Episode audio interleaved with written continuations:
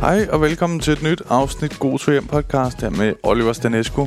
I dag har jeg fået et fint besøg af D J, tidligere model, Nicoline Toft. Og øh, det var hyggeligt.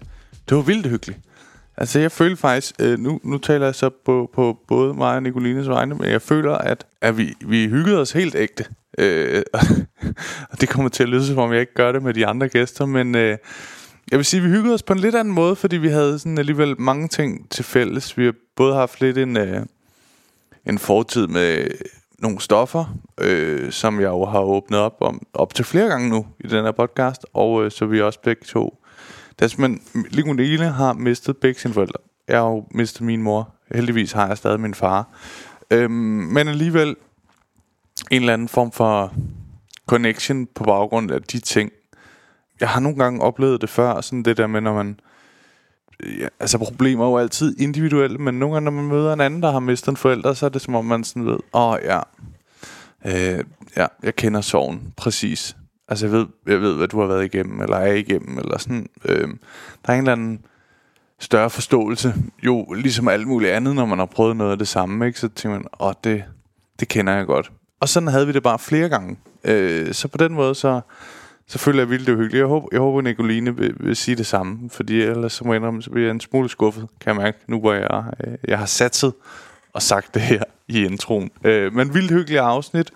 Hun har også en historie til sidst, og, øh, men generelt altså mere, mere et afsnit, hvor vi får, øh, får jamen, jeg så at sige, åbner lidt op, ikke? Jeg kan enormt godt lide det her. Jeg, det, det er jeg også sikker på, at I kan. Hun er virkelig en, en spændende person og interessant at, at høre på. Så det skal I glæde til. Jeg vil også lige fortælle jer, at øh, så er jeg jo øh, de, de Small Talk show, jeg laver den der impro special, jeg har haft snakket om i den her podcast, øh, er, øh, er i salg. Og øh, det går bare super duper med, med at sælge de billetter der. Det er simpelthen så glad for. De to første shows er, øh, er udsolgt. Der, der mangler lige, tror jeg, det er fem billetter til det sene den ellevte november. Og så øh, er der to shows mere en øh, tirsdag den enogtyvende november. Hvor at, øh, der er solgt over halvdelen billetter på det ene, og cirka halvdelen af billetterne på det andet. Så det, det er skide fedt, mand. Jeg, jeg må indrømme, jeg var sgu lidt nervøs for, om jeg kunne sælge det, fordi det var alligevel med det der show, jeg havde øh, under Op-festivalen. Det første Small Talk show, der blev filmet. Og så de her to, så det er alligevel sådan, at øh, nu kan jeg ikke regne det ud, men omkring otte hundrede og halvtreds billetter, jeg skulle sælge på sådan forholdsvis kort tid, ikke? Altså... Øh, Så det er jeg glad for, at, at det kan lade sig gøre. Det, det er fedt. Det var jeg sgu i tvivl om. Øhm, men øh, for det, det er ikke noget, jeg har sådan kunne gøre før. Så det, det er virkelig dejligt. Jeg glæder mig sygt meget til det. Altså det første show var vildt godt, synes jeg. Øh, der kom mange gode impro-ting med. Og altså nu, nu er det spændende. Det er jo sådan lidt en sjov ting, fordi det der med, at øh, jeg sætter nogle shows op, hvor hovedformatet er, at jeg som sådan ikke forbereder mig. Og så er det første gang, jeg prøver... At det, det, ene, det første Small Talk show, det blev fandme udsolgt på sådan noget nærmest fireogtyve timer, ikke? Det er bare lidt skørt det der med, at det bliver udsolgt. Øh, første gang, jeg siger, jeg, jeg har ikke forberedt mig. Og det vil vi gerne se. Hvis du lover ikke at have forberedt dig, så, så er vi på. Så er vi altså med på det. Men øh, ja, jeg glæder mig fucking meget. Jeg håber, det bliver sjovt, og jeg håber, at når det bliver klippet færdigt, den der impro special, så... Øh, at det bliver taget godt imod, ikke? Det er jo, det er jo sådan lidt en, et sats. Jeg ved, jeg, mit, nu har jeg prøvet at undersøge det lidt, og ja, det er noget med, jeg tror, øh, Fuglendorf har øh, engang lavet sådan et eller andet, hvor han improd lidt og jammede sådan noget, der var på T V to Play. Det var en komiker, der hedder Simon Tang, der gjorde opmærksom på det. Men jeg tror stadig ikke, der er nogen, der har lavet sådan en helt impro-special i Danmark, som, øh, som jeg prøver nu. Så derfor synes jeg også, det er sådan, altså, lidt mere spændende. Jeg kan også mærke, at blive sådan lidt... Inden jeg skulle på til det der show på Op-festivalen, det første Small Talk, så kunne jeg sgu mærke, at jeg var sådan...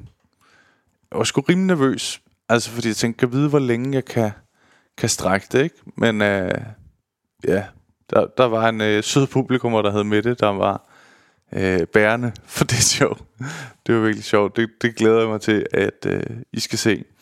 Øhm, nu til det her. Nå, jeg skal måske sige, at I kan købe billetter. Jeg har lagt link i mit bio og sådan noget... Øh, ind på Instagram, og så, øh, så kan man købe på Comedy Zoo hjemmeside. Skynd dig, hvis du gerne vil, vil lytte til, eller hvis du gerne vil...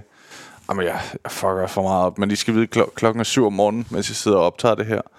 Øh, det er simpelthen første gang i meget lang tid, jeg har stået så tidligt op, så jeg er sådan, jeg føler mig sådan lidt som om jeg har togmænd. Og der er sikkert mange af jer, der sidder og griner af det, fordi I skal tidligt op. Men øh, jeg er ikke så vant til det. Øh, så det, det, det slår mig næsten helt ud. Åh ja, det er også dumt.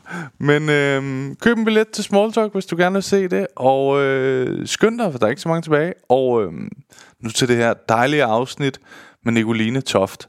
God lytter. En af grundene til, at du kan lytte til den her podcast helt gratis, er jo fordi jeg engang imellem laver de her sponsorerede indslag. Denne gang har jeg valgt at indgå et samarbejde med Visa, som har et rigtig godt budskab til os alle sammen. Nemlig, at online shopping skal være mere sikkert. De har nemlig nogle nye undersøgelser fundet ud af, at den nye generation Z, altså, du ved, de unge, og med de unge mener jeg desværre ikke mig længere, men dem, der er vokset op med kommunikation på nettet. De er nemlig, hold nu fast, tre gange så udsatte ved svindel ved internethandel end os andre. Jeg blev også overrasket.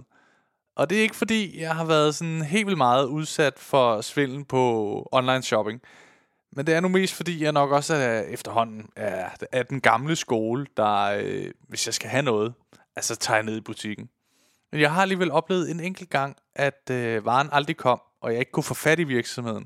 Det var fordi, jeg prøvede at købe sådan noget tandplejningsmiddel. Jeg synes, det er helt pinligt at sige, men, men det kom aldrig, og det er jo altså, det er pisseirriterende sådan noget, ikke? For det første, fordi så har man brugt penge på det, og for det andet, fordi nu, nu skal jeg bruge tid på ligesom at prøve at få fat i varen og virksomheden og sådan noget, ikke?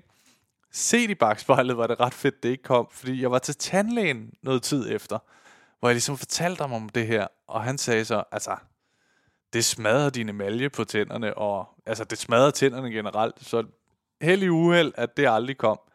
Hvis man dog skulle være ude for noget lignende, så opfordrer Visa simpelthen til noget, jeg aldrig lige havde tænkt over, for, for man kan forsikre sig selv allerbedst. Hvis du køber noget i en butik, skal du bruge kortet på din mobiltelefon, altså det der, du lige klikker frem.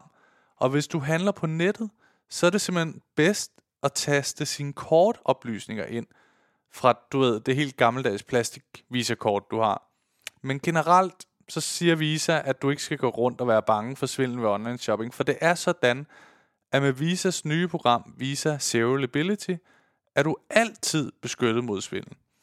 Og med dette program er du også forsikret, hvis dit Visa-kredit eller debitkort skulle blive stjålet, mistet eller misbrugt. Simpelthen både ved online shopping, eller hvis du er lige så gammeldags som mig, at du er taget ned i en butik og mister dit kort der, så er du forsikret i begge tilfælde. Du kan læse mere om Visa Secure Liabilitys politik på visa punktum d k.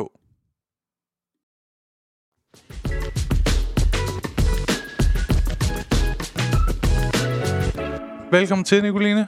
Tak skal du have. Dejligt, du vil være med. Vi fik øh, lige snakket hurtigt om, inden vi gik i gang med at optage, at øh, første gang, jeg sådan lagde mærke til dig, var øh, i sådan et Tuk Tuk-program på ja. Solo. Ja. Med, altså, som jeg husker, nu nævnte du så, at du havde været med Toppen Chris, men jeg husker det faktisk, som om du var med Oliver Bjerrehuus.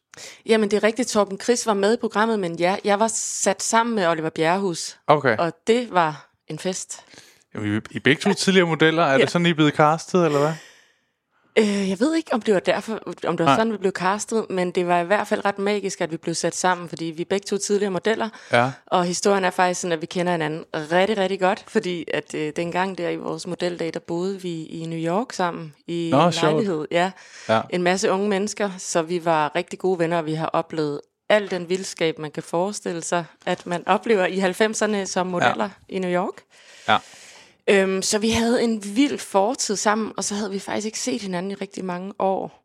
Og så blev vi sat sammen der, og så skal vi køre tre tusind kilometer. Det var på en tuk-tuk igennem, øh, igennem Sri Lanka. Ja. Det var så vanvittigt sjovt. Jamen det kunne jeg godt forestille mig.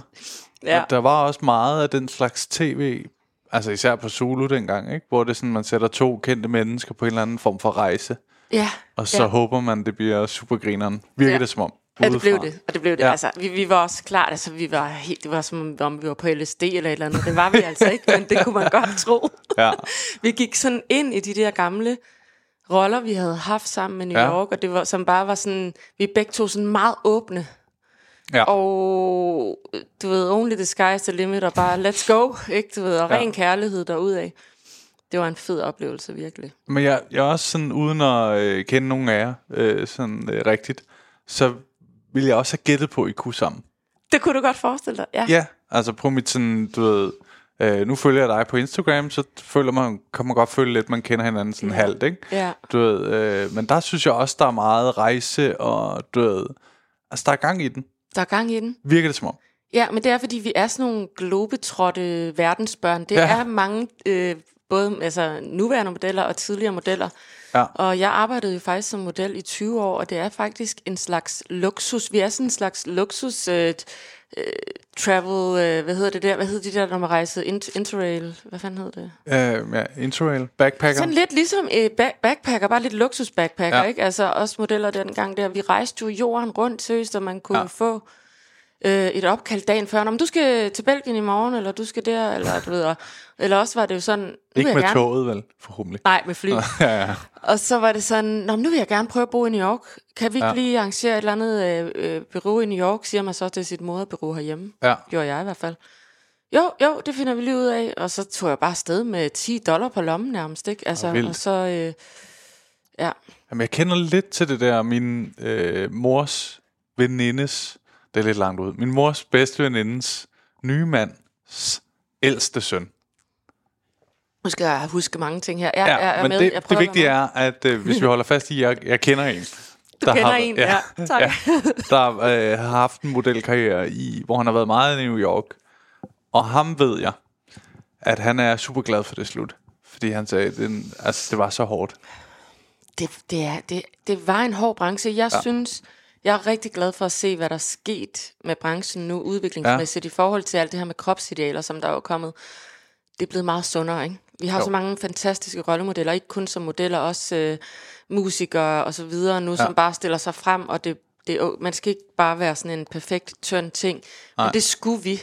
halvfemserne, ja. hvor, hvor, hvor, hvor, som var min storhedstid, eller sådan halvfemserne ind i ja. start to tusind, alt det her, hvor jeg sådan... stadig var ret ung og arbejdede fuldtid som model. Ja. Det var hele den æra, hvor det var Kate Moss, der var kommet frem, som var sådan det der heroin-chic, kaldte man det, heroin-looket, ikke? Jo. Så du skulle faktisk ligne en junkie helst og være helt tynd. Ja. Og det lignede jeg egentlig ikke. Min krop ville egentlig gerne være lidt kvindelig og sådan noget, så jeg skulle ja. hele tiden modarbejde det. Og Aha. det var helt normalt at komme på, op på kontoret, ligesom vi sidder på kontor i dag, det var så bare ja. modelbureauet, og de så sagde, det er New York også, no, no, no, og altså jeg var allerede...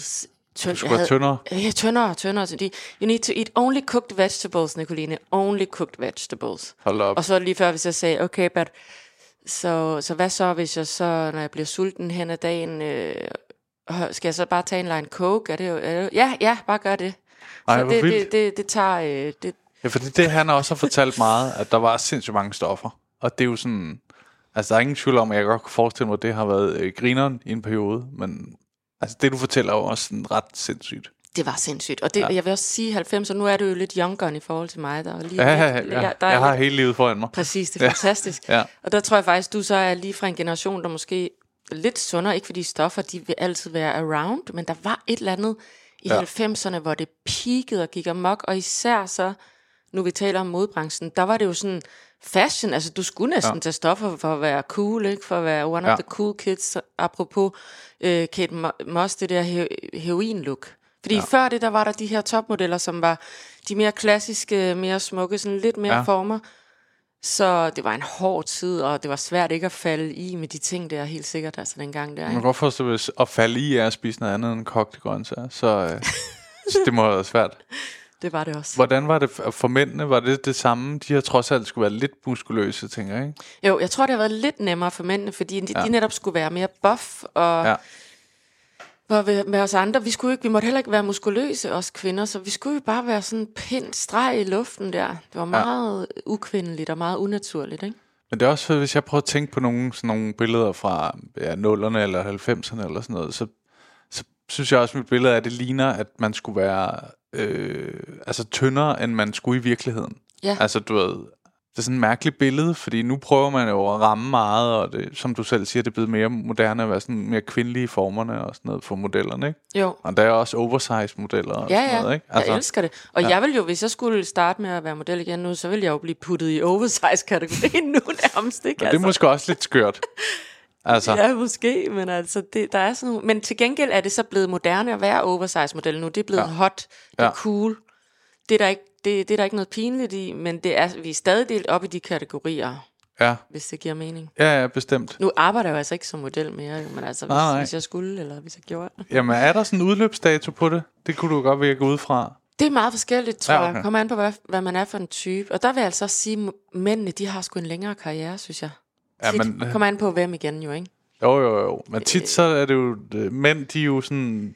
Kan jo godt nogle gange... Blive, man kan næsten føle, at man kan blive pænere i de senere år, ikke? ja, ja. At det er sådan, hold op, det er godt, du ikke ja. flere bumses med, hvor kvinder er lidt omvendt. ja. Tit i hvert fald. Ja. Tør jeg ikke sige, ja. nej, nej, kan jeg mærke. nej, nej, men det er rigtigt nok. Jeg ved godt, hvad du mener. Der er jo bare Fordi... det, den der silverback-ting-agtige ja, kommer, men ikke? De får sådan... Altså, jeg synes jo også, det er ja. lidt lækkert. Jeg, det, gør, det gør ikke noget, der lige lidt det grå hår, lidt, øh, lidt nej, rynker. Jeg trækker lidt tilbage, se, det jeg sagde. Jeg man kan det. se, at han er ledet. ja, ja. Fuck it. Alle bliver jeg er ikke så sippet med det. ja, men jeg, jeg ved ikke... Um, har du overvejet nogensinde at tage det op igen? Sådan en model-ting? Jeg har en veninde, der blev ved at sige til mig, hun synes, jeg skal tage det op, fordi det der ja. med... At, øh, ja, at det har ændret sig sådan, i forhold til, at man ikke skal være så skinny, det ja. ene eller andet. Så jeg har leget med tanken. Jeg går lige og pynser lidt på det. Ja. Jeg Hva? ved det ikke helt endnu. Nej, altså bare, jeg ved ikke endnu. Jeg kunne godt overveje det, men jeg ved ikke helt, om jeg har lyst. Hvad er det, der holder dig væk fra det? Det er, at min krop jo er... Altså, jeg er lige blevet seksogfyrre, ikke? Så oh. da jeg stoppede med at være model, der tillod jeg også min krop at være kvinde lidt ja. mere. Og det har jeg det egentlig sådan set fint med. Men... Øh, så er der nogle andre ting med kvindekroppen, sådan noget med omkring hormoner og, ja. og alt muligt andet, som også kan gøre, at øh, man ikke synes, at den der krop gør helt, som man vil, selvom jeg er typen, der træner hver dag, og jeg spiser vanvittigt sundt, fordi det har jeg taget med mig ja. øh, fra modelbranchen, fordi jeg fandt ud af, øh, vi talte tidligere om den tid i New York, så dengang jeg var i New York, der faldt jeg i den klassiske modelfælde, hvor jeg fik sådan en spiseforstyrrelse. Ah, ja. ja, og den varede heldigvis kun et år, fordi jeg vil sige, jeg var... åbenbart lidt for stærk til at kunne blive i den på en ja. eller anden måde. Jeg stod hele tiden og kiggede udefra ind og observerede mig selv i den her ja. præcis cirka et år periode, hvor jeg bl- blandede mellem at sulte mig selv eller tage en line coke eller alt det der. Det var igen, det var ja. crazy i New York. Jeg gjorde alle de der usunde ting for at holde mig tynd. Ja. Og så lige pludselig kiggede jeg på mig selv, så sagde jeg, no way, det her, det kommer ikke til at fungere. Nej. Og så gik jeg faktisk til nogle, en masse dygtige folk, og så lærte jeg at spise efter min blodtype, for eksempel. Ja. Det var også skide godt i forhold til, hvis du har nogle allergier, som jeg havde det eller andet. Så gjorde jeg det til en livsstil at spise sundt, i stedet for at holde mig fra visse ting, sådan noget som hvidt brød og for meget gluten, ja. alle sådan nogle ting, men uden at være fanatisk. Ja. Masser af grøntsager, proteiner, ikke, ikke spise gris hver dag, for eksempel, holde sig til det mere lette ja, ja. Øh, kød og sådan noget. Og den livsstil, den har jeg bare kørt, og den kører jeg stadig. Okay. Øh, og, og jeg træner faktisk stort set hver dag. Men på trods af det, så gider min krop ikke at ligne, du ved, stadig sådan en helt. så nej, det nej, er nej. det der med, at der er noget, der spiller ind for os kvinder, især i midt fyrrerne, med hormoner og alt muligt andet. Det bliver meget kvindesnak. Men det er også sådan en skør, ja, det tror jeg er fint, men ja. øh, det er også sådan en skør ting at høre på udefra, fordi det er sådan, altså hvis jeg skulle, øh, hvis jeg var, øh, spillede Sims for eksempel, øh, bare for at sige, at jeg har mulighed for at designe min yndlingskvinde, så ville jeg jo ikke tænke, hun skal være så tynd som muligt. Nu går du jo lige hjertet på mig, det er jo dejligt at høre. Ja, ja. Jamen, det, altså, jeg tror faktisk, at der vil være mange, der tænker sådan. Jamen, jeg har det sgu lige sådan med mænd. Altså, jeg, ja. jeg, jeg vil da gerne have, at man vil gerne, altså, det er rart, og der må gerne være lidt krop. Altså. Ja. ja. Så det er jo, ja, det, det, det, det er sådan altid sådan lidt uvirkeligt billedmodelverden selv. Ej, nu begynder det at blive meget mere, ikke? Men selv nu er det jo sådan lidt det der med, at du siger, hvis du var nu, jeg tror, du er... Øh, holder dig bedre end de fleste seksogfyrre-årige kvinder. Lad os sige det sådan, ikke? øh, nu bliver, nu bliver du glad.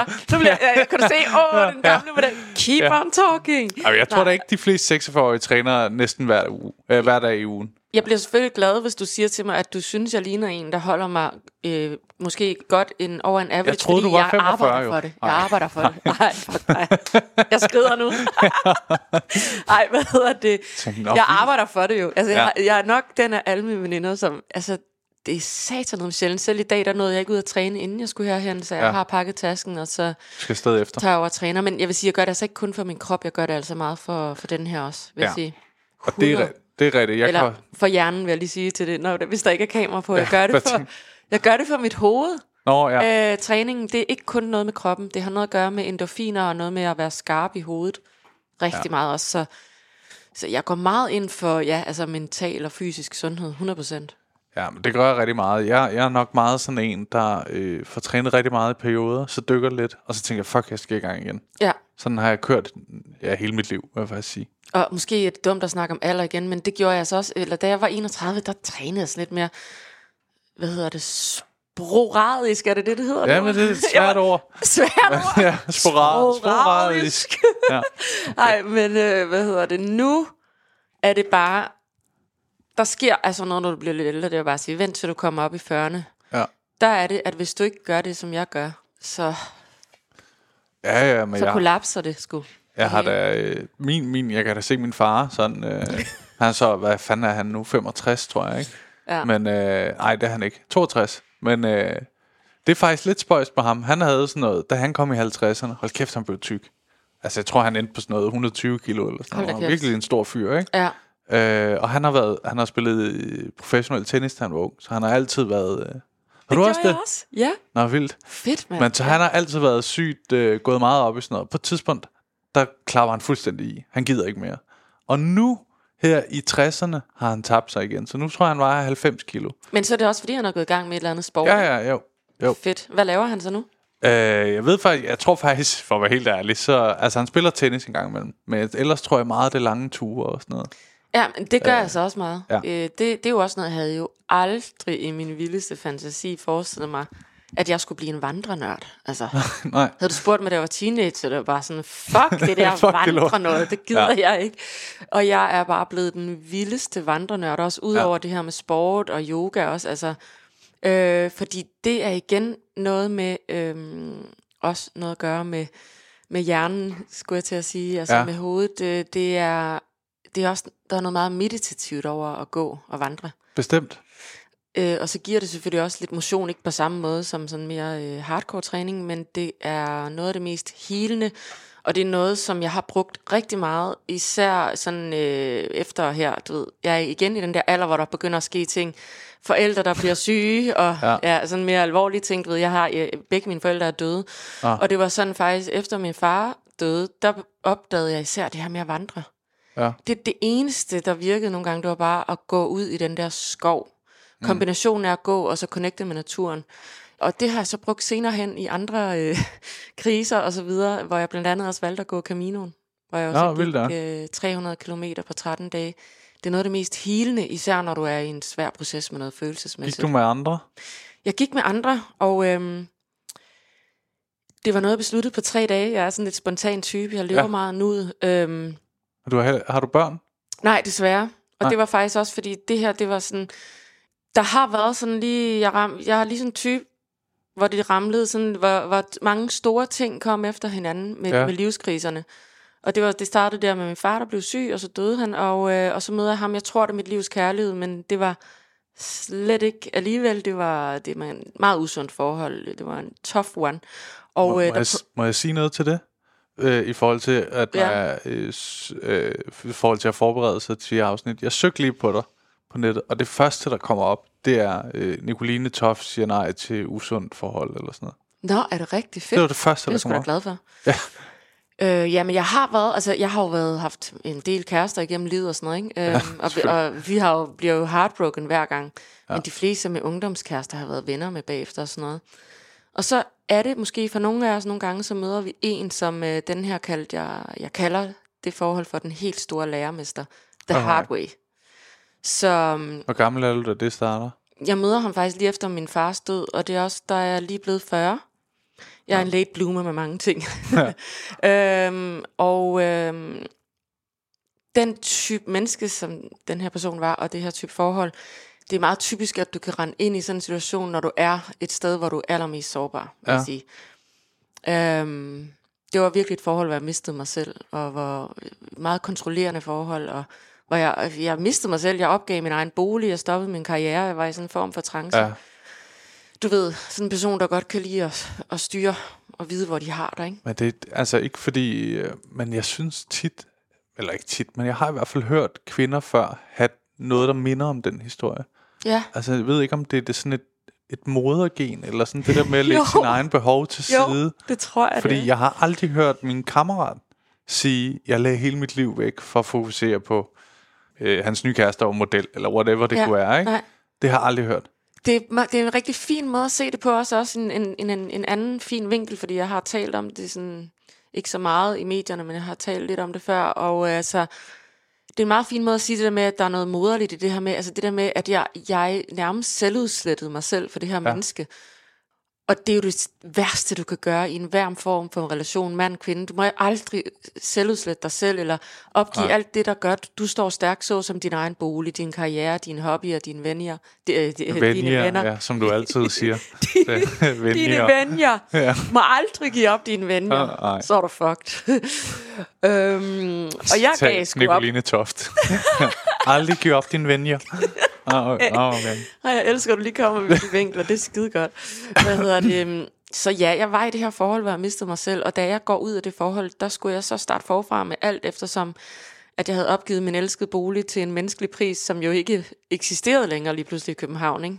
Det var dyre, ja. Ja, de var fucking alt for ja. dyre. Og det ene og andet og tredje. Og der øh, var så, at der kunne jeg huske, der lige da min far var død, der virkede det, det der med at bare at gå. Bare ud og gå nogle lange ture. Og så så jeg på Instagram to gutter. Jeg kendte den ene en lille smule. De var ude at gå Caminoen. Ja. Og jeg var så heldig, at de lavede de her famøse stories på Instagram. Og så lå jeg der og lammede i min seng, fuldstændig heartbroken, og tænkte, jeg, kom, jeg, jeg, jeg overlever ikke den her. Jeg, jeg har aldrig været så langt nede efter et breakup i hele mit liv. Men det er vel på grund af, at du har lavet dig selv, din egen personlighed nærmest glidet ud. Ja, altså, så jeg, du jeg, jeg var ved slet ikke, hvem du er. Jeg ved slet ikke, hvem jeg var. Jeg Nej. skulle simpelthen, det var babystatet, jeg skulle starte forfra. Ja. På det menneskelige plan, men også praktisk. Ja. Og, og, og det der med, altså jeg havde jo en lejlighed, der kostede syv tusind med øh, alt inklusiv ja. kanaludsigt på Christianshavn, de findes jo ikke. Ah, nej, så lige pludselig sad jeg i en lejlighed på Bryggen til tretten tusind fem hundrede, alt for dyrt for en kreativ type. Ikke noget havudsigt. Ikke noget øh, havudsigt, øh, kostede det... T- kunne du se kanalen? Eller du ved... Uh... Hvis du kniber øjnene sammen. Nej, ah, okay, nej, nej, nej. Ingen gang. Ingen gang. Og, og så sidder jeg der, og mit liv var falderet, og jeg havde, ja, jeg skulle starte forfra med det hele. Heldigvis havde jeg en okay etableret karriere, så det var ikke så svært at starte den op igen. Nej. Det var lige at lave nogle opkald. I'm back in town, fordi jeg havde ja. faktisk flyttet til udlandet med den partner der også. Um, så er det ikke kog nogle grøntsager, så er du i gang igen. Nej, for det var jo ikke modellen, nej, nej, det var nej. D J det her. Ja. Ja. Men så... Øhm, sidder der den der alt for dyre lejlighed og føler vitterligt, jeg kan ikke beskrive det bedre end at jeg kan ikke bevæge mig. Jeg kunne ikke, jeg kunne ikke engang orke at gå ned og handle. Øh, det var ja. den her l- komplet lammelse i din krop. Ja. Og så sidder det eneste, jeg kunne godt lige overskue at tage telefonen op og kigge på Instagram. Det må jeg indrømme. Ja. Og der så jeg så de her stories med de her to gutter, der gik Caminoen. Og jeg tænkte, det her, det er det eneste, jeg har lyst til. Så skrev jeg sgu bare til ham. Den ene skrev, hey, det ser fandme hyggeligt ud. I må sige til, hvis I har brug for en kvinde på holdet. Ja. Og der var åbenbart alle mulige, der skrev sådan nogle ting der, men folk mente det ikke. Folk snakker det ud, ikke? Ja. Så var han sådan, ja, ja, haha, og sådan noget. Så sagde jeg, jeg mener det faktisk. Øh, ja. Jeg trænger virkelig til at gå en lang tur. Ja. Og så bare, ja.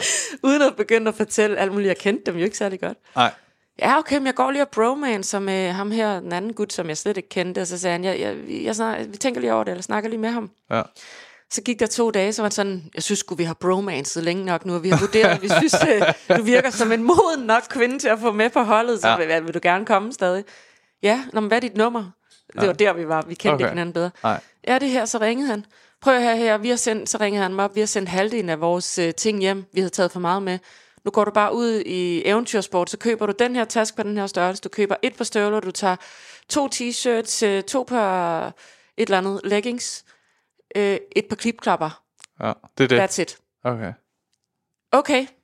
Der kunne jeg lige bevæge mig øh, den der kom, ud og købe det der. Jeg kunne lige booke en flybillet og tænke, hvordan får jeg overhovedet mig selv ud i den lufthavn? Men jeg fik mig selv derud. Ja. Og så tog jeg derned, og så, så møder jeg de her to gutter, jeg slet ikke kender. Ja. Og så sagde jeg det lige med det samme. Jeg, jeg er i et af mit livs kriser, jeg er så heartbroken, jeg næsten ikke kan hænge sammen. Men øh, jeg har bare lyst til at gå, og I virker super cool, og jeg ved ikke, hvad, hvorfor I er her, men øh, tak, fordi ja. jeg må komme. Og så ham, den ene, han er bare sådan, jeg er tidligere militærmand, jeg elsker at styre og lede, så hvis det er okay, så vil jeg gerne lede. Jeg var bare sådan her, tak, fordi ja, jeg kan ikke, for jeg overgår det ikke. Jeg kan ikke tænke. nej, nej, nej. Så er det godt. Jeg, det eneste, jeg ved, det er, at jeg bare skal tage et skridt foran det andet. Ja. Og, og den anden gut, han havde det også fint med, at øh, ham lederen der, den tidligere militærmand, han styrede showet. Det var det fedeste, jeg nogensinde har gjort. Jeg kan ikke anbefale ja. det bedre, når du er i krise. Bare stå op hver dag, og så det eneste, du skal, du skal tænke på, det er bare at gå. Ja. Og vi gik jo op til fireogtredive kilometer nogle dage. Du må vel også have fået snakket om nogle ting, ikke? Altså på de ture der. Vi fik også snakket om ting, og ja. det var helt fantastisk healende. Ja. Og så nogle dage, så har du bare behov for at gå for dig selv ja. og bearbejde. De fleste, der kommer, der er også dem, der siger, at de ikke har noget, de skal bearbejde. De fleste, der tager på Caminoen, har et eller andet. Ja. De har brug for at bearbejde. Ikke fordi, at der er en regel, at man skal have det. Man må godt tage derhen ja, ja. og gøre det alligevel. Men det er jo sådan bare verdens længste walk and talk, ikke? Altså, du, hvor man er sådan, vi fortsætter i morgen. Nå, okay. ja. Ja. ja, det var ja, det er... en fed oplevelse.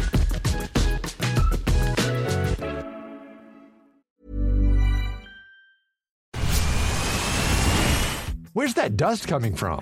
Still finding debris after vacuuming? Eufy X ten Pro Omni Robot Vacuum has eight thousand P A of powerful suction to remove debris deep in carpets. And it's totally hands-free. Want to know more? Go to eufy dot com.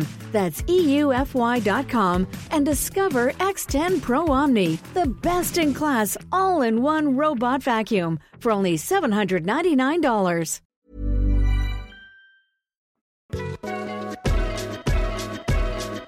Ja, altså jeg, jeg har jo selv øh, mistet min mor, så jeg kan da lidt øh, det der med også at føle, at man skal et eller andet.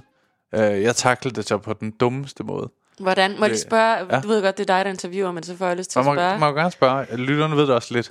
Fedt, så, okay, ja. godt. Fedt, fordi altså, jeg synes jo sådan, af, det er også ungt. Hvornår mistede du din mor? Øh, sytten år var jeg blevet der. Åh, oh, okay, ja. så sidder jeg her og whiner. Jeg var fyrre år, da jeg mistede... Øh, ja, men det er... Øh, hårdt uanset. Det er fandme tidligt, okay. Ja.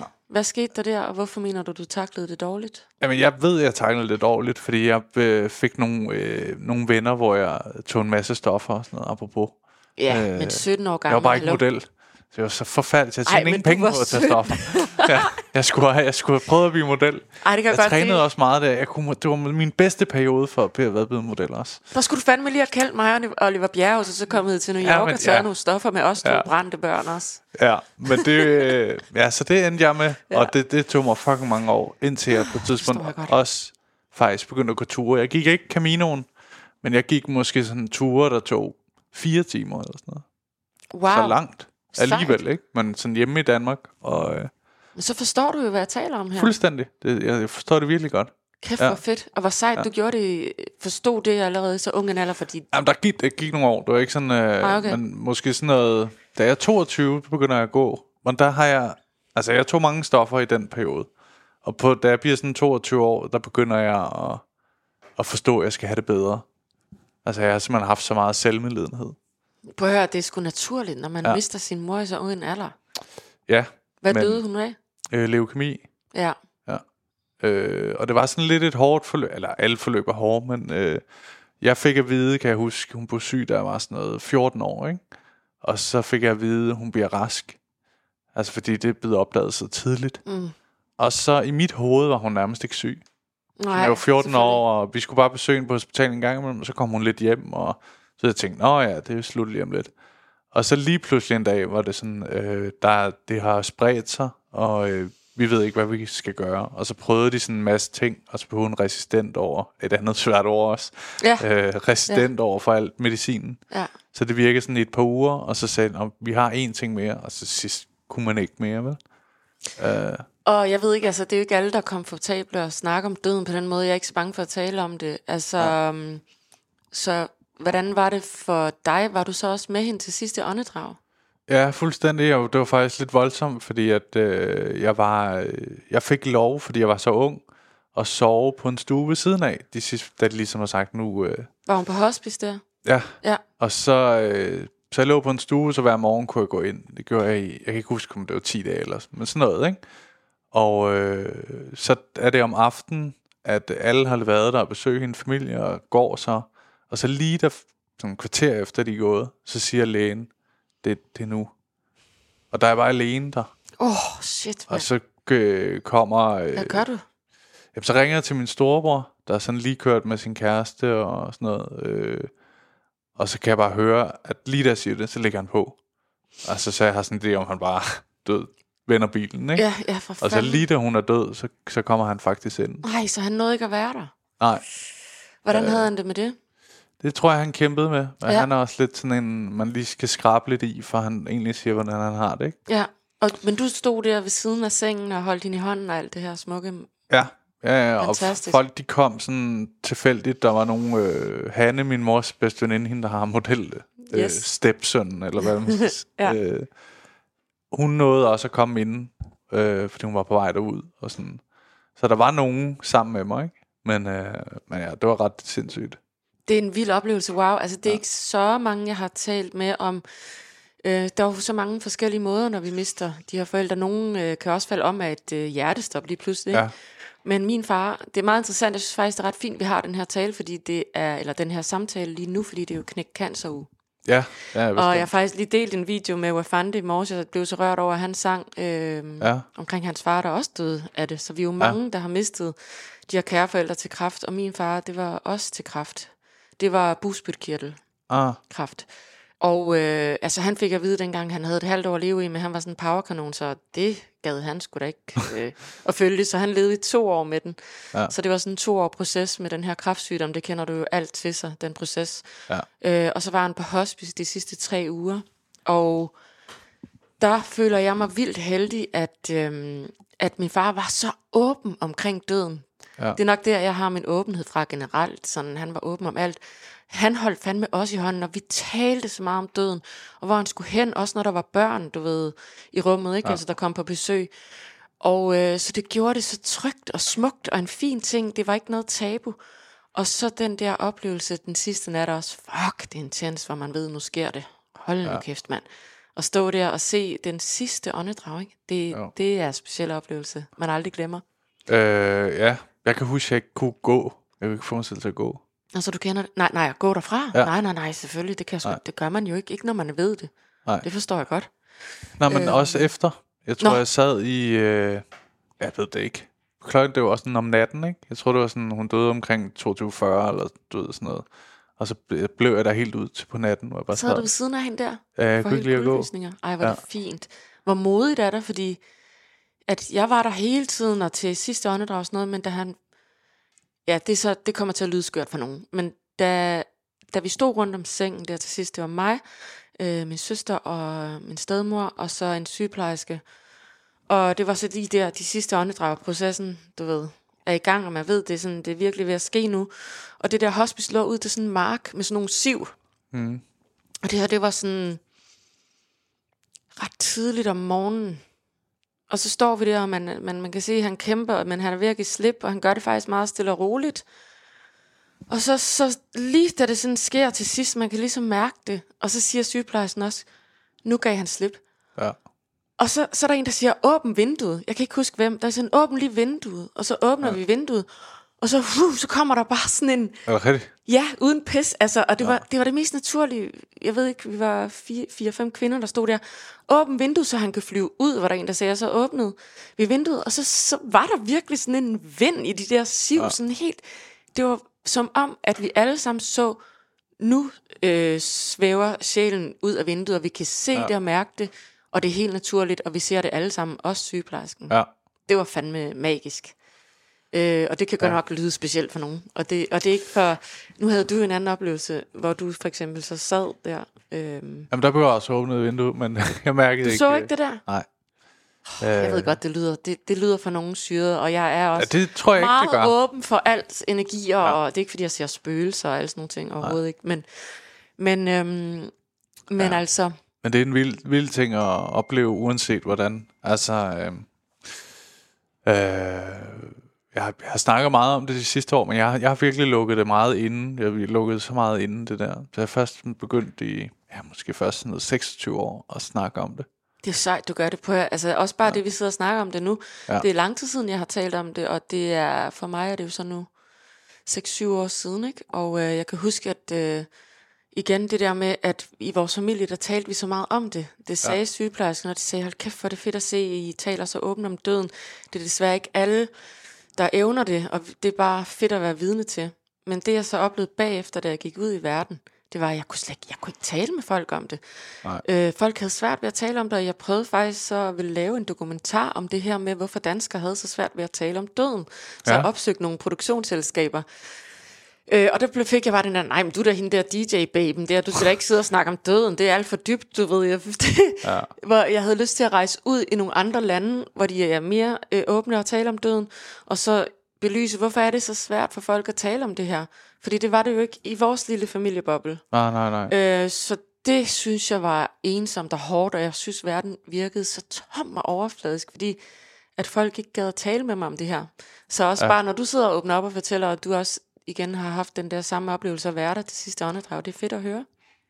Ja, det, ja, altså vi er jo totalt omvendt i vores familie. Vi var så dårlige til at snakke om det. Det var næsten sådan i perioder splittende for os. Ja. Altså jeg havde følelsen af, jeg kan huske sådan et håndgribeligt eksempel, at øh, nogle uger efter, så var mit tøjskab øh, tomt. Og jeg var sådan, nå ja, det er mor, der plejer at vaske tøjet. Ja. Altså, du ved, øh, og der havde ikke været nogen sådan... Altså, min far var bare gået i stå. Selvfølgelig, men det han, gør man jo. Ja, og det var ikke for... Men det var bare sådan, okay, nu kan jeg virkelig mærke, at hans energi er væk på... Han har selvfølgelig hjulpet med det, mens hun, det blev værre og værre, ikke? Men der var bare sådan nogle ting, hvor man... Sådan noget, vi så min onkel mere, hvor det var sådan... Nå ja, det er også mor, der plejer at holde familien sådan... Altså, arrangere, at nu laver vi en middag. Alle sådan nogle ting. Røg. Yeah. Og så man lige pludselig bliver opmærksom på, okay, hvis det her skal fortsætte, så er det mig og min storebror, der skal træde i karakter.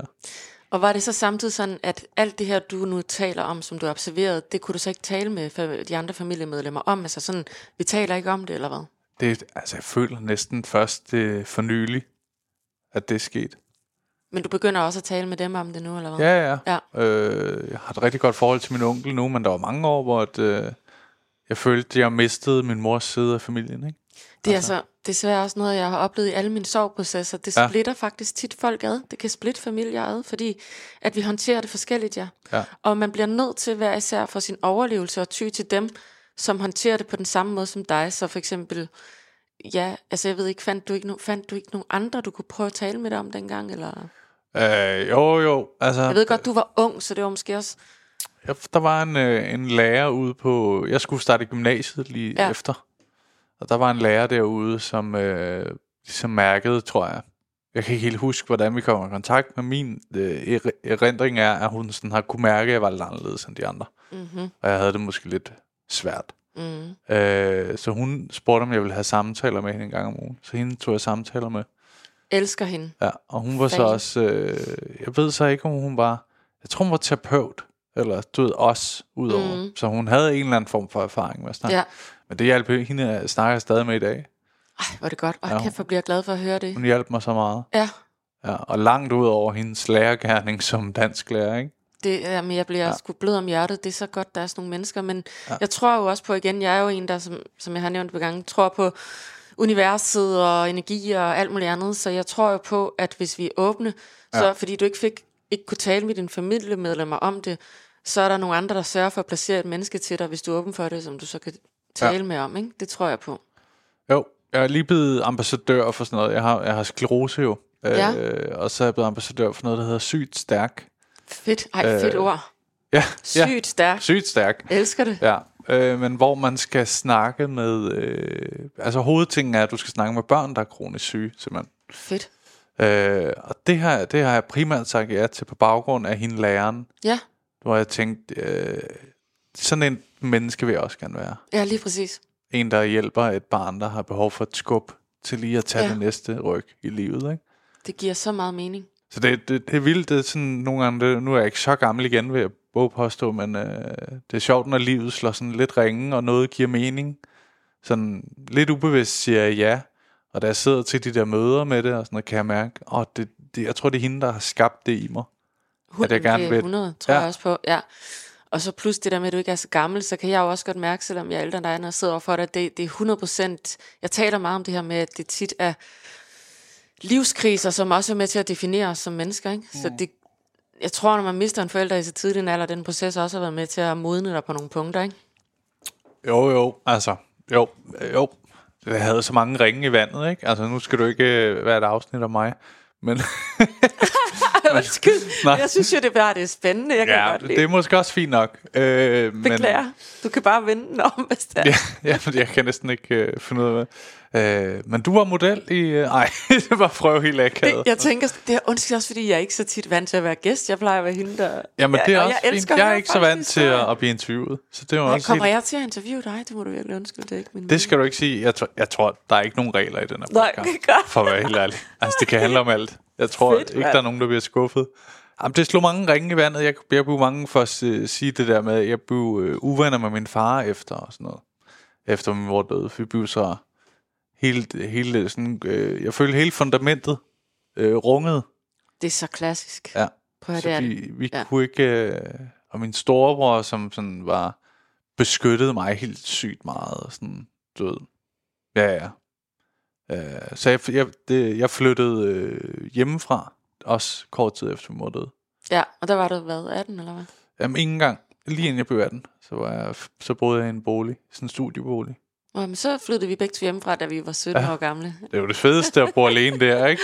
Og ens venner spørger sådan, hvor skal vi være? Altså jeg har min egen lejlighed. Ja, ja. Der er ikke noget med, at de skal være alene hjemme. Jeg flyttede direkte fra Tørsinge, som er en ø over på det sydfynske øhav der, da jeg var sytten år gammel. Ja. Der flyttede jeg fra sådan, der boede vi nede i sådan en villavejsagtig kvarter. Flyttede jeg over til en sidegade til Istegade med to veninder i en øh, lille fyrre kvadratmeters lejlighed, der kostede tre tusind om måneden. Den ja. Husleje delte vi så over i tre, så det kostede næsten ikke noget. Nej. sytten år gammel, og øh, der var ikke... Øh, badeværelse, fordi det var der jo ikke dengang i de der lejligheder, så øh, vi badede nede på Hovedbanegården, nede på, på Istegade, og synes bare, det var fucking sejt, for ja, jeg kom ja. Ned fra det der parcel der, nu gad jeg sgu ikke være parcel mere, vel? Nej, nej, nej. Så ja, det var... Hold kæft for vildt. Hvordan, hvordan er din opvækst? Hvordan er det den familie, du kommer fra? Er oh, det sådan... Min familie er vild. Er det rigtigt? Vild, vild, vild. Jeg er jo altså halvfjerdser barn, ikke? Ja. Der er mange af os født i halvfjerdserne, som øhm, er voksne børn af alkoholikere. Ja. Det er der, det er der måske også mange, der er, øh, som er født i andre. Og jeg synes bare tit, jeg møder mange, som er født i halvfjerdserne, som er det. Ja. Så øhm, det, er sådan, det er ikke sort-hvidt, fordi jeg havde min far, som var mit anker, sådan en verdensmand, forretningsmand, ikke? Jo. Og som forgudede mig, jeg fik så meget kærlighed af ham, men han rejste også rigtig meget, fordi han netop var den her verdensmand, der skulle ud på forretningsrejser hele tiden. Ja. Og min mor, hun var... Jeg har aldrig talt så meget om det med min mor. Jeg begyndte at åbne lidt op om det nu, fordi hun døde faktisk for et halvt år siden. Okay, det kan øhm, min mor, det var... Hun er den grund til alle de ting, jeg har fået med mig, som, som har været de svære ting. Min, min dårlige mønstre... Øh, Jeg oplevede meget omsorgssvigt fra hende, og det var hende, der drak, ikke? Så første gang jeg startede terapi som tredive-årig, der sagde hende der terapeuten efter den første session, sagde hun, altså hvis jeg skulle putte nogle diagnoser på dig, så ville det være omsorgssvigtet og voksenbarn og alkoholiker. Ja. Men det var jo så min mor, fra min mors side, jeg fik det, og min far havde, gjorde jo ikke det her. Jeg fik jo kærligheden fra ham, ja, og så klar. Videre. Og, og da jeg var seks år gammel, der blev de så skilt. Okay. Og øhm, så der kom jeg væk fra min mor, jeg skulle bare med far, og øh, den nye kvinde, som blev min stedmor, og søskende, halvsøskende, nye søskende, alt det her. Men, øhm, men da jeg var tolv år gammel, der tog jeg en meget, meget, meget øh, handlingsorienteret, stærk, øh, hård beslutning, og det var øh, at vælge min mor fra, der jeg havde ikke lyst til at have en relation til hende mere. Hun skabte for meget på styr. For mange problemer, ja. Det var for voldsomt for mig. Og, og der følte jeg åbenbart der i en alder af tolv, at nu var jeg stor nok til at sige til min far, øh, der boede vi i Schweiz på det tidspunkt i tre år, min far og, og stedmor og søskende og det her. Øh, og der skete en episode derhjemme med en af mine andre søskende, noget der skete, som jeg fik at vide, hvad jeg havde det sådan i mit hoved, så kunne, så kunne det være vildt nok til at kunne sige, jeg skal ikke se mor mere. Ej. Og det var så sådan, det var. Og så det vil sige, så da min mor hun døde der for et halvt år siden, det er jo sådan en helt anden form for sorg, hvis jeg kan kalde det det på samme måde, fordi, end det med min far, fordi jeg jo ikke har haft en tæt relation med hende. Ja. Så det rammer mig selvfølgelig, men det er bare på sådan en uforløst, mere introvert, meget anderledes måde. Ja. Der er også en form næsten for lettelse i det, på en måde. Ja, men det det. Ja. tror jeg godt, man kan forstå, uden at det skal lyde. Ja. Altså, jeg tror ikke, der er nogen, der tænker, at du er helt psykopat. Nej, det, tak. Nej, vel, nej. Det er det. Så altså, ja, så jeg er det der barn, som... Altså, der har aldrig manglet noget, ikke? Min far, han ja. kørte kun i Jaguar, du ved, verdensmanden, ikke? Der, ja. sådan, ja. Indtil så, okay, de, de gik sgu altid i stykker, når vi skulle køre på de der lange skidsferier der, ikke? Så måske skulle han finde på noget andet, men ja. vi har altid nogle fede biler stående i et fedt hus, og så kom der også en båd, og du ved, materialistisk manglede der ikke noget. Ja. Det så skide godt ud ud af til. Men der har været den der historik der, især de der første seks år, med alt det der svigt. Ja. Og alle de tendenser, der følger med et menneske, som drikker og som ikke har det godt selv, som min mor jo altså ikke havde. Og øh, det tager man desværre bare med. Det er jo bare sådan, vi bliver meget formet af de første par år. Så selvom jeg fik alt den gode kærlighed fra min far og sådan noget, så har jeg haft en t- tendens til at gå ud i relationer og søge det, der var uforløst. Det vil sige, jeg kom til at søge noget, der mindede om den der øh, toxic, alt det usunde med min ja. mor i mine relationer. Fordi at det er, hvis du ikke har fået det bearbejdet og kigget på det, så ubevidst, så bliver du tiltrukket af det der uforløste, og så tænker du, ej, det her, det, her, det der, selvom det er usundt, det kan jeg kende, ja. det skal jeg hen til, og så, kan jeg, så skal jeg fikse det. Mm. Så det har jeg typisk gjort i, typisk i mine kærlighedsrelationer. Er det det, du tænker, der er noget af svaret på? Øh, på den store forhold, lærermester, for... ja. ja. Det der sidste forhold, som var den store lærermester, var hundrede procent... den sidste gang, og en gang for alvor, jeg fandt ud af, at det her, det er så meget mig, der lever et mønster. Ja. Fordi der var de mekanismer, øh, som kunne minde om øh, det med min mor, altså psykisk vold, øh, usunde ting, øh, walking on eggshells, du ved ikke, hvor du har personen, alt det ja. der. Og jeg forstod ikke dengang lige i starten, og da jeg var i forholdet, at det her, det er et mønster. Det er simpelthen et mønster, fordi jeg har ikke fået bearbejdet det, og kigget ordentligt på det. Da jeg så gik ud af det forhold der, og jo var lammet og alt det her, og skulle starte forfra som en baby, der besluttede jeg for første gang i livet ikke, eller der besluttede jeg virkelig, nu, nu tager vi turen med terapi, sådan for alvor. Ja. Og det var der, jeg gik Caminoen, jeg så på traumaterapikurser, jeg havde en psykoterapeut, jeg havde en psykolog, jeg havde en stresscoach, jeg havde en massør. Det var altså... Nu skulle vi til bunds. Til bunds i lortet. Ja. Og det har jeg faktisk øh, brugt fire år på. Og valgte at være alene der i den periode, fordi jeg vidste, hvis ikke jeg kommer til bunds i det her, ja. så finder jeg en ny narcissist eller alkoholiker eller ja. et eller andet, så skal jeg ud og fikse de der problemer. Hvordan har kæresterne før været? Altså, der er selvfølgelig teenagekærester, ved jeg ikke, hvor meget man lige kan tage fat i, men du ved... Alle ungdomskæresterne ja. havde en eller anden form for misbrug. Og det var nogle søde mænd, det var slet ikke det. Øh, der var bare, enten havde de et alkoholproblem, ligesom mor, du ved, ja. eller også noget med stoffer, et eller andet. Ja. Og så prøvede jeg at fikse det. Og jeg, jeg rendte rundt, og jeg skulle have min rehab, og ej, jeg skulle reparere dem, ikke? Oh, ja. Indtil ja. så startede jeg terapi som tredive-årig. Der havde jeg en rigtig god terapeut der, som, hvor vi fik kigget ind på det der med alkohol. Ja. Der fik jeg faktisk renset ud i det. Det var ret sindssygt. Så hvis du fokuserer på en ting, så virker det. Problemet var bare, at jeg var ikke kommet ordentligt til bunds, fordi så, fandt, så fik jeg fikset det her med, godt, jeg skal ikke have misbrugere, og jeg kan, jeg kan genkende trækkene lige med det samme. Så det stoppede. Jeg mødte ikke misbrugere længere. Nej. Men så kom det her med, åh, man skal passe på med de der titler, men så blev det altså øh, nogle mænd med de der sådan lidt narcissistiske træk i stedet for, nu siger jeg lidt, ja. de findes i forskellige grader. Og der var ja. så den store lærermester der. Så der var ikke misbrug eller noget med de sidste par mænd der, jeg har kærestet, men det var altid igen noget usendt og noget med, så blev det mere sådan noget med, ja, at de, de, de, altså, de skulle kontrollere mig, og, og var sådan det der lidt hele tiden walking on eggshells følelse, ja. som... som også var energien, da jeg var med min mor. Det er sjovt, ikke? Altså, eller, nej, det er ikke sjovt, men det er sindssygt. Hvordan vi kommer ja. til at søge. Jeg har altid tænkt, hvorfor søger jeg ikke bare ham der, der minder om den der kærlighed, min far gav mig? Jeg skal søge det uforløste på en eller anden måde. Ja. Eller, det gjorde jeg. Det, det gør jeg jo så ikke længere. Men jeg kan, jeg kan huske den kæreste, jeg var kæreste med i gymnasiet. Øh, jeg tog mange stoffer. Øh, og så... Øh, hende, hun var så sød. Og sådan artig værner, fik gode karakterer. Ja. Artig-værner lyder måske lidt negativt, men jeg mente det positivt. Ja.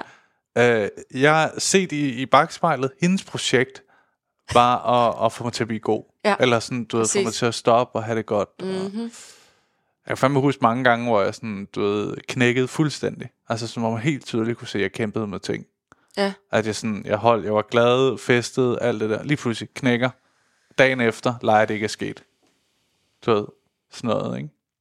Så du har faktisk prøvet at være lidt manden i den rolle, hvor du siger, at du havde en kvindelig kæreste, der skulle prøve at fikse det der, ikke? når jeg tænker på det, jeg har ikke været den bedste kæreste der. Jeg ved ikke, om jeg har sådan, du ved, psykisk tave, det tror jeg måske ikke, jeg vil putte ned over mig selv. Øh, men det, det kunne være sjovt at snakke med hende og høre, hey, hvordan var det egentlig? Jeg Fordi jeg var virkelig ja. et smadret menneske. Men det er jo meget selvindsigt, at du sidder selv og, og godt kan se det nu. Og jeg, jeg får sgu også lidt lyst til at sige her, nu har jeg talsat de der type mænd, jeg fandt, ikke? Ja. Som ikke var sundt. Men jeg var sgu heller ikke nem. Jeg var ja. jo hende der, den omsorgssvigtede, ikke? Jo. Så, så jeg havde jo, jeg kom også ind med, jeg ved ikke hvor meget bagage, og en kæmpe mundfuld, ikke? Altså, ja. At lede det der vilde liv, ikke? Det kræver sgu også en person, du ved, at, at håndtere sådan en vildbas, som jeg også altid har været, og både med al den bagage, men også med alle de, jeg havde oplevet, ligesom, ikke? Altså, øhm, det kunne godt intimidere de der mænd også, så, så jeg skal også lige hilse at sige, at jeg var sgu heller ikke nem i mine forhold. Så. Nej. Men, men det har været en rød tråd af, at selvom jeg, jeg, var, jeg var svær også, men det var meget med, at jeg skulle redde de der, jeg skulle redde mændene. Det er det. Ja. Ja. Ikke? Og det er nok noget med den der kvindeting igen, du også nævnte, og noget, ja. vi har et eller andet moderinstinkt, ikke? Det må være sådan noget, ikke? Fordi det er jo fandme sjældent, at du hører en eller anden sådan en mandlig ildsjæl, der bare vil redde den ene kvinde. Ej, de efter findes den. Også. Ja, de okay. Findes. Og det er måske så sådan en, du skal have, så kan I... Øh. Jeg gider ikke redde. Nå, okay. Jeg synes ikke, vi skal redde hinanden. Jeg synes, vi skal ja. komme ind. Nej, jeg som... prøvede at være lidt sjov. Ja, men det ja. er du også. Men, det, men, hvad, hvad hedder det? Men jeg synes bare, vi skal komme ind som to hele individer, ja. som øh, forhåbentlig har lavet arbejdet lidt, ikke? Jo. Mm, selv, og så mødes vi, og så let's go. Mm.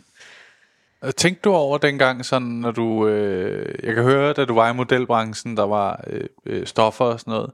Følte du... Øh, altså... Følte du sådan noget ved det? Altså sådan det der med, at du, ved, du har haft en mor, der drak, og du ved sådan... Altså følte du, at det var forkert? Vidste du, det var forkert, eller tænkte du ikke så meget over det? Nej, jeg var også et produkt af i, der, i mine helt unge dage, og det er sjovt, ja. fordi jeg tror, vi har taget stoffer på, i samme, da vi var omkring samme alder. Ja. Og jeg synes jo faktisk, det er lidt mere tilforladeligt at gøre det i så ung en alder, end når jeg ser folk, der pludselig springer ud og skal begynde at ja. øh, afprøve otteogtredive. Ecstasy i, som otteogtredive-årige. Ja. Det har jeg også set nogle eksempler på, ikke? Ja. Så synes jeg, du skal bedre, vi lige øh, rende rundt og tære os fuldstændig vanvittigt og prøve det der af, når vi er så unge, fordi vores kroppe er lidt stærkere til at håndtere det der.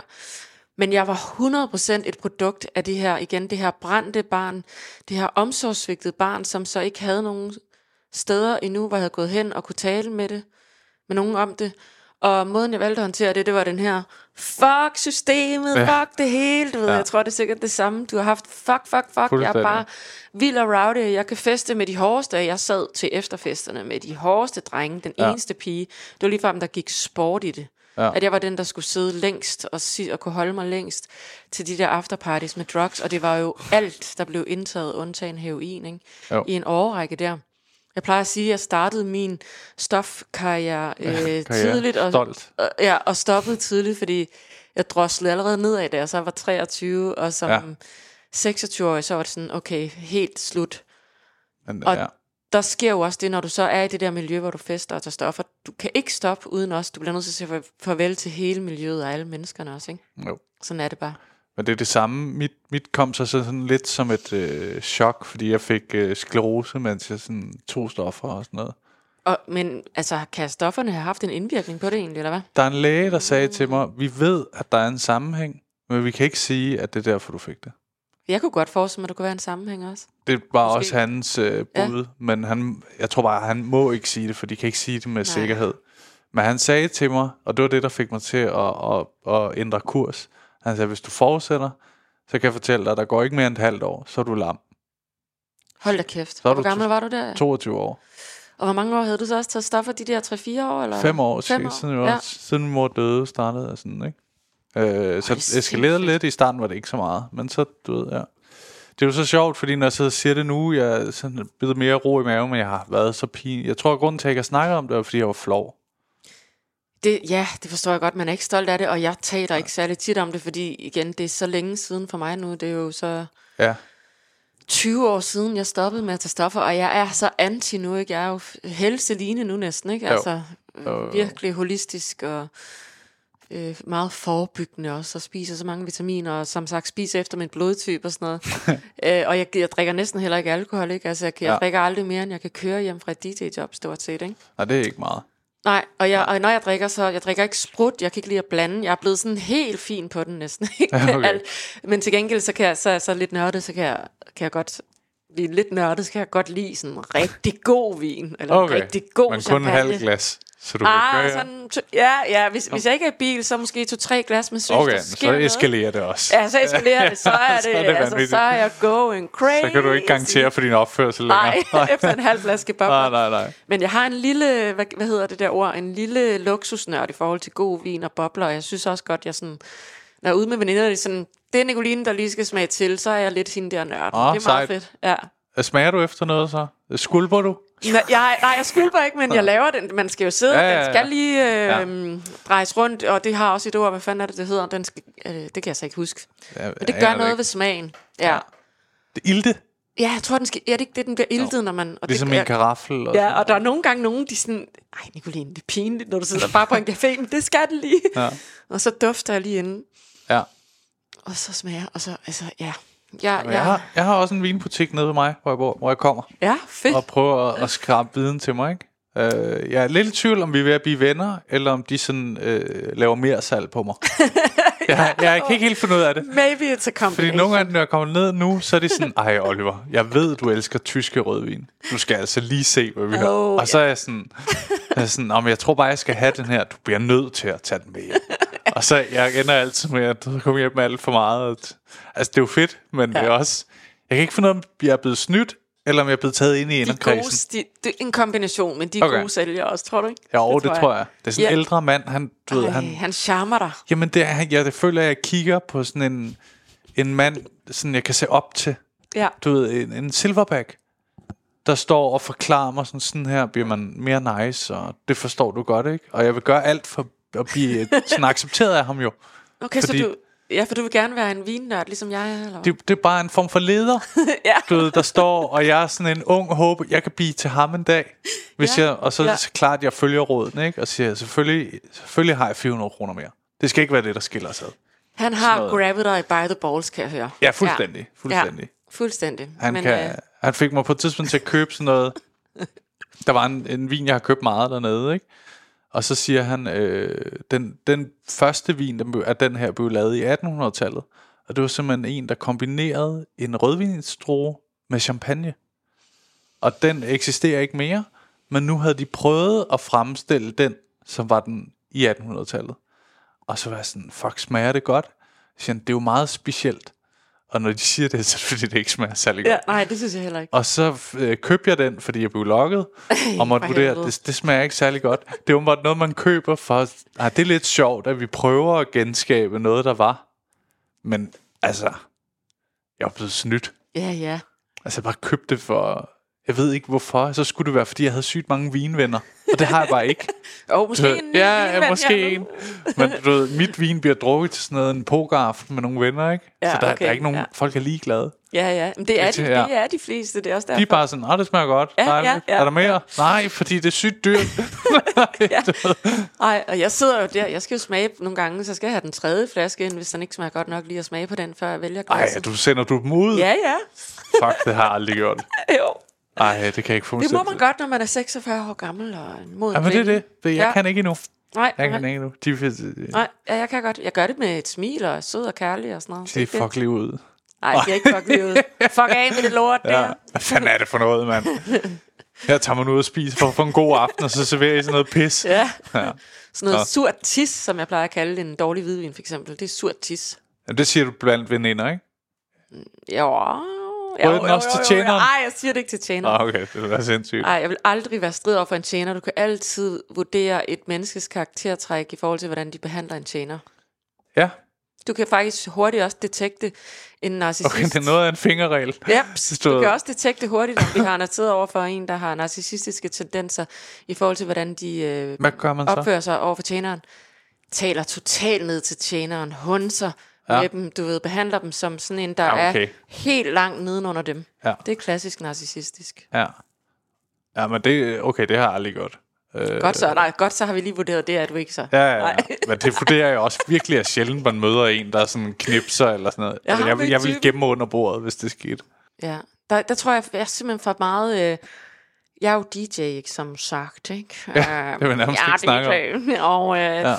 jeg føler mig på lige fod med de andre øh, tjenerne og restauratører, restaur- dem, der arbejder i restaurationsbranchen. Ja, yeah. Jeg synes, service. vi, vi, vi same, same. Jeg er også et servicegen. Det kan godt være, at jeg står oppe på scenen og ser lidt rockstjerneagtig ud, og jeg styrer festen og sådan noget, men jeg er også et servicegen. Ja, hestehaler til høretelefoner, du ved. Jeg ja. kører det der, jeg har mit ja. look, ikke? Men hvad hedder det? Men jeg er også et servicegen, ligesom tjenerne og der, alle dem der. Ja. Så det er vigtigt for mig, at vi er vi, altid med sådan nogle, der laver det arbejde, at føle, at vi er altså på samme niveau. Men derfor så kan jeg godt sende vinen ud, hvis jeg ikke synes, den smager godt, fordi jeg er en vinnørd. Det er jo ja. en anden ting. Ligesom der er en, der kan gå op til dig og sige, kan vi lige skifte? Nå, det er der så ikke. Især danskere. Er det rigtigt? Der er jo sådan en saying i D J-verdenen. Ja. If you can make it in Denmark, you can make it anywhere. Okay. Som D J. Danske, danskere er de sværeste crowds for D J's at spille for. Det er de publikum af alle ja. i hele verden, som er sådan mest respektløse over for D J'en i forhold til det der med hele tiden at komme op og vil blande sig og ønske, og ikke i stedet for bare, bare lad nu bare D J'en se, hvad fanden ja. D J'en finder på, og lad os nu bare nyde det. Ja. Det, det, jeg kan godt lide, at jeg er alle sammen i danskere, det er ikke for os, vi er en dansker til. Ah, nej, nej. Men det er, det Men er på vi, musikken. Det er en kendt ting i D J-verdenen, og vi, vi ved alle sammen det der med, at øh, ja. så lige snart vi har en international kunde, så er vi så lidt mere, åh, så får vi lov at gøre vores arbejde. De kommer ikke til at sige noget. Nej, ikke så meget. Det er ret sjovt. Hvad er det for noget, du bliver booket ud til typisk? Jeg øh, har jo taget sådan et hashtag til mig, der hedder D J Corporate, kan jeg ja. godt lide at skrive. Jeg har specialiseret mig meget i at spille firmajobs. Jeg synes bare, det lyder sejere at kalde det corporate gigs, ikke? Jo, jo. Det kan jeg godt følge. Ja, og ja. Øh, fordi at mine kunder også er internationale nogle gange jo, og så jeg har sådan helt klart specialiseret mig meget det her med at spille de der firmajobs. Ja. Uh, because you know, you gotta make a living. Du skal betale regninger. Selvfølgelig. Og, uh, så vi skal have råd til vin, ikke? Ja, vi skal have råd ja. til gode viner og bilen og det der. Nå ja, det hele. så... Uh, Så det der med natklub, der, altså min D J-karriere startede selvfølgelig i natklubmiljøet, sådan er det jo. Men ja. det stoppede jeg sgu allerede med. Faktisk lige omkring din alder, da jeg var start trediverne, så gad jeg ikke natklubberne mere. For det første, der ikke penge i det, og det var alt for sent, og alt for fulde mennesker og stoffer og alt det der, som jeg jo ja. ikke gad mere. Uh, og så begyndte jeg at spille på, rundt omkring på cocktailbarne på øh, luksushotellerne. Mm. Det var sådan lidt bedre forhold, lidt mere chill. Og, øh, og der kom alle de her corporate folk jo, alle businessfolkene. Mm. Og så begyndte jeg at blive booket til firmajobs den vej, og så, så rejser det, det kender du sikkert, ja. inden for det, du laver, ikke? Så jeg har lidt fundet sådan en niche der, ja. med at være det D J Corporate. Ja, det er mega fedt. Øh, godt lide, jeg føler mig tryg. Min far var jo forretningsmand, ikke? Så jeg føler mig faktisk vildt tryg omkring C E O-mennesker og businessfolk og sådan, du ved. Jeg okay. bliver slet ikke intimideret af sådan nogle. Jeg føler mig tryg i det miljø, og det, ja. det er også sådan stabilt, du ved. De betaler til tiden og ordentlige forhold og. Ja, for jeg kan godt nogle gange have det sådan, når jeg er ude på et eller andet, hvor man kan mærke, okay, de her mennesker har sygt mange penge. Så kan jeg godt blive sådan lidt overflink. hvordan, så, hvordan sådan? Nå, ja. men sådan, øh, som nogle gange, så har de også sørget for alt for meget ude backstage. Bliver du så sådan, det føler du ikke, at du er worthy of, eller? Jo, jo, men jeg prøver bare sådan, åh, roligt, du, det behøver jeg ikke, og nå, nå. tusind tak, og det var sødt af jer. Og nå, det er altså, sødt. Du siger bare til, hvis der er noget, så siger, ah, men jeg tror, jeg har alt her, det er fint. No. Du ved, jeg prøver, fordi jeg synes, det, det er sådan. Der står også den der writer der, kan godt presse mig lidt, ikke? Fordi det er faktisk ikke en, jeg har skrevet. Det eneste, jeg har fået på, det er, at jeg gerne vil have dansk mand med citrus. Det er ja. mit yndlings. Yes. Øh, det som også, lige, som også er sådan lidt krukket. Jeg har nogle gange tænkt, om det skulle væk. men, men på den writer, der er også nogle ting, som øh, bookerne bare har skrevet. Ja. Og der står, at der skal være et spejl. Til, så jeg kan se mig selv i ansigtet, inden jeg går på. Du ved, du er model, er du kender det, ikke? Yes, yes, yes. Så prøvede jeg i en periode, hvor jeg lavede mange øh, jobs for skoler. Der var sådan en masse afslutninger på skoler og sådan forløb, og så tænker de, om det er nok meget sjovt, hvis der er noget humor, ikke? Og så øh, kom jeg ud på sådan et lærerværelse, hvor de, de sørgede for så meget, altså, og man tænker, det er en, det er en offentlig institution, jeg forstår ikke. Men fint, det er dejligt. Og så ligger, så ligger der et spejl, de har taget ud af rammen, på bordet. Ej, okay. Og jeg bare sådan, hvad regner I med, at spejlet er til? Ja, men det var jo inde i dig, ikke? Den gamle drug er det, kom her. Hvorfor ligger det på bordet? Ej, altså, sådan, ja. Bare sådan en gigaspejl, ikke? Jeg kan godt se det. Ja, men det, så synes jeg godt nogle gange, det kan blive sådan. Altså, man behøver ikke så meget. Men det er selvfølgelig rart, at man føler sig velkommen. Øh. Jeg er faktisk vildt underspillet med det der rider. Jeg glemmer at sende rider. Jeg sender ja. altid kun det med udstyret. Jeg ja. glemmer sgu at skrive sådan noget med, hvad jeg vil have. Så der er faktisk totalt nede på jorden. Jeg kan bare godt lide at komme, øh, hvor der er styr på tingene, ja. og forholdene er i orden. Og det er jo det, jeg synes, der er til de her store firmaarrangementer, ikke? Jo. Hvor restaurationsbranchen nogle gange, ikke? Apropos din vinmand der, ikke? Ej, der, det hele er sådan lidt mere lad sig færre nogle gange. Ja. Og det er, når man altså lever af det, som jeg også gør. Jeg har jo ikke et eller andet sidejob. Jeg lever af at være D J primært. Ja. Så bliver jeg sådan lidt mere business omkring det. Bliver ja. man nødt til. Det kender du sikkert også. Du lever jo også af at være stand-up, og gør du ikke? Jo, jo, jo. Ja. Jo, jo. Øh, jo, jo, man vil gerne. Men jeg prøver, jeg prøver faktisk altid at dyste ned. Men jeg synes altid, folk er så tjekket. Men jeg, jeg prøver ja. at lege, at det ikke sådan... Men er det sådan det der lidt danske, sådan, åh, oh, vi det må ikke jante, eller vi... Min far er jo, jeg er halv rumæner, min far er rumæner, så jeg... Rumæner? Rumæner. Rumæner. Ja, oh, rumæner. Rumæner. Altså nu, du har haft for mange jobs i udlandet, tror jeg nu. ja, ja, nej, det er fordi, jeg blev tvivl, når du sagde ru... Ej, fuck det. Rumæner. Rumæner, nu er jeg rumæner. Med. Yes, ja. Modtaget. Jeg hedder jo Stanescu, det er derfra. Det er det, yes. Ja. Jeg er med. Øh, så han er, han er sådan... Noget, der faktisk er sjovt ved det der kulturforskel i forhold til, da jeg begyndte at ville lave stand-up. Alle mine danske venner, som jeg har flest af jo, øh, som meget naturligt, de var sådan, åh, spændende, og husk nu din uddannelse og falde tilbage på, og alt det der. Min ja. far er den eneste, der var sådan, ej, hvor spændende. Ej, hvor cool. Øh, og jeg tror, det er på grund af den der øh, anderledes kultur at vokse op i. At han ikke er sådan, øh, ja. han, ikke, han er sådan, ej, din drøm, løb, mand, efter den. Ej, hvor fedt, det elsker jeg. Ja. Ja, og det er meget øhm, danskere, de har lidt mere den der. Jeg har også altid fået viden om, hvad så bagefter, hvad laver du, eller, eller også ja. der får du ikke det spørgsmål tit, om hvad laver du ellers? Ja, jo, jo, jo. Og hvad, hvad er planen? Jamen, jeg skulle ud på et job du? i Haderslev lige bagefter, det laver jeg bagefter. Ja, lige ja. præcis, ikke? Hvor nu har jeg jo boet mange år i udlandet, og blandt andet fire år i U S A, og dengang, der var det sådan noget, hvis jeg sagde, Nå oh, ja, yeah, I'm a model. Så er det sådan, oh cool, you're a model. Oh, how cool, du ved, ikke? Ja. Fedt, fedt. Og så var der ikke nogen tillægsspørgsmål. øh, og, og også senere hen, hvis det, når det var D J, sådan, ja, ja, ja, I work as a professional D J. Oh, how cool is that? Og, sådan ja. og så i Danmark, så er det sådan, nå, er du D J? Nå, ja. nå, nå hvad, hvad laver du ellers? Ja, ja, ja. Og det også det. Da jeg var model, ikke? Og det ja. er sådan en, ja...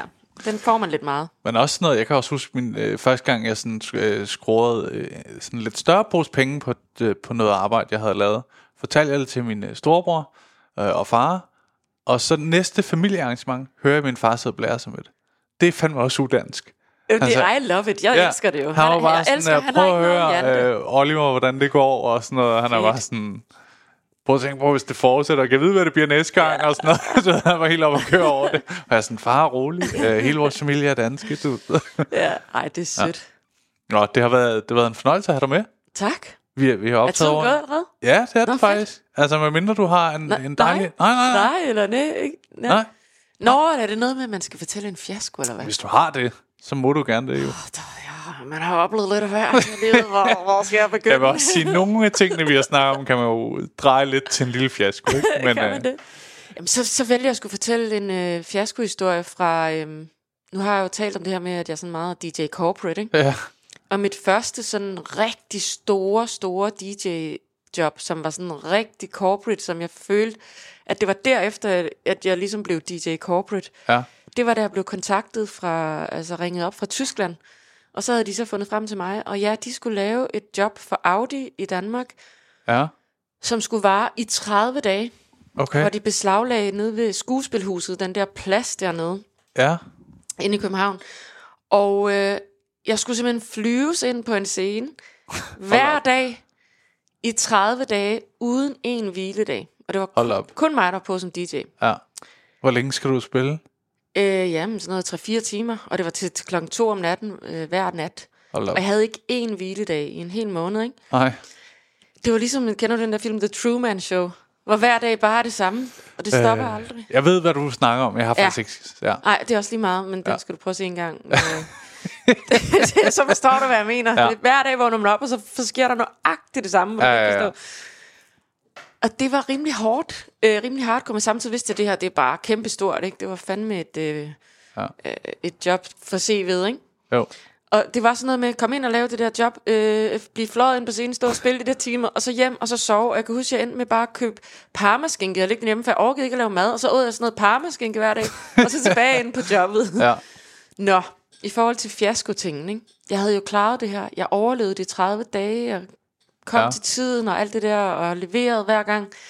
Og så den sidste aften, så var vi færdige. Det var fordi, der kom jo en masse gæster udefra, der skulle prøve biler, og de skulle opleve alt muligt, mens jeg stod og optrådte og sådan noget. Og så den sidste aften, da alle de der gæster, de var, de var gået, nu var det ja. slut, og vi vidste, alle os, der har været på den produktion, nu var det det, it's over now. Og, og så siger de så, de andre fra produktionen, kan du ikke lige fortsætte med at spille for os andre nu? Så, så skulle de lige stå og feste lidt og fejre, at det hele var slut. Spiller du lige videre, Nicoline, ja. ikke? Og så, jeg stod lige ved siden af barn. Det, det er et, øh, hvad hedder sådan noget, øh, et menneske med øh, ego, du ved, tripper.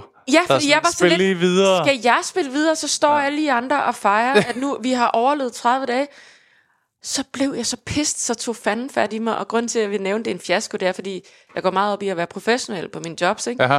Og det var jo ikke professionelt, det der skete her. Jeg er ikke stolt af det, det jeg vil kalde ja. det en fiasko, fordi der kom en satan op i mig. ja. Jeg står lige ved siden af barn, som sagt. Og så skal jeg stå der og spille for dem, mens de står og fejrer og hygger. yeah, ja, it's over now.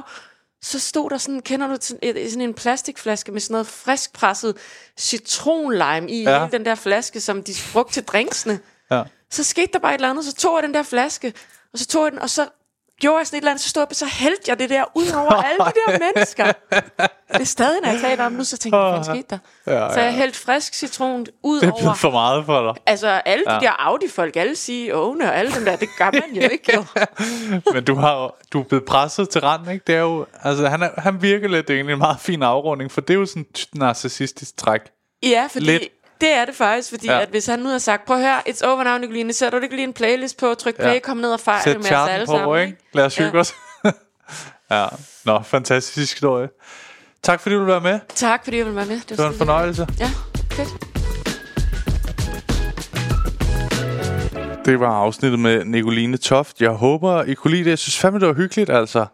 Hun er virkelig en, en, en sød person, og sådan... Øh, jeg har ikke mødt Nicoline før, så det er sådan... Det er altid spændende, når man slet ikke... Altså, jeg følger hende på Instagram, så jeg føler, jeg har sådan et okay billede af, hvem, hvem hun er. Men det er jo, det er i hvert fald ud fra min egen Instagram, et, et, et lidt poleret billede, ikke? Så det er jo... Det er altid sådan lidt sjovt, når, de, når gæsterne kommer sådan ned i døren, så det er altid sådan... Det er sjovt det der med, om folk giver hånd eller krammer. Øh, Nicoline krammede, og øh, så tænkte jeg, det skal nok blive hyggeligt. Og det gjorde det også. Jeg håber, I kunne lide afsnittet. Tak fordi I lytter med. God tur. Yep.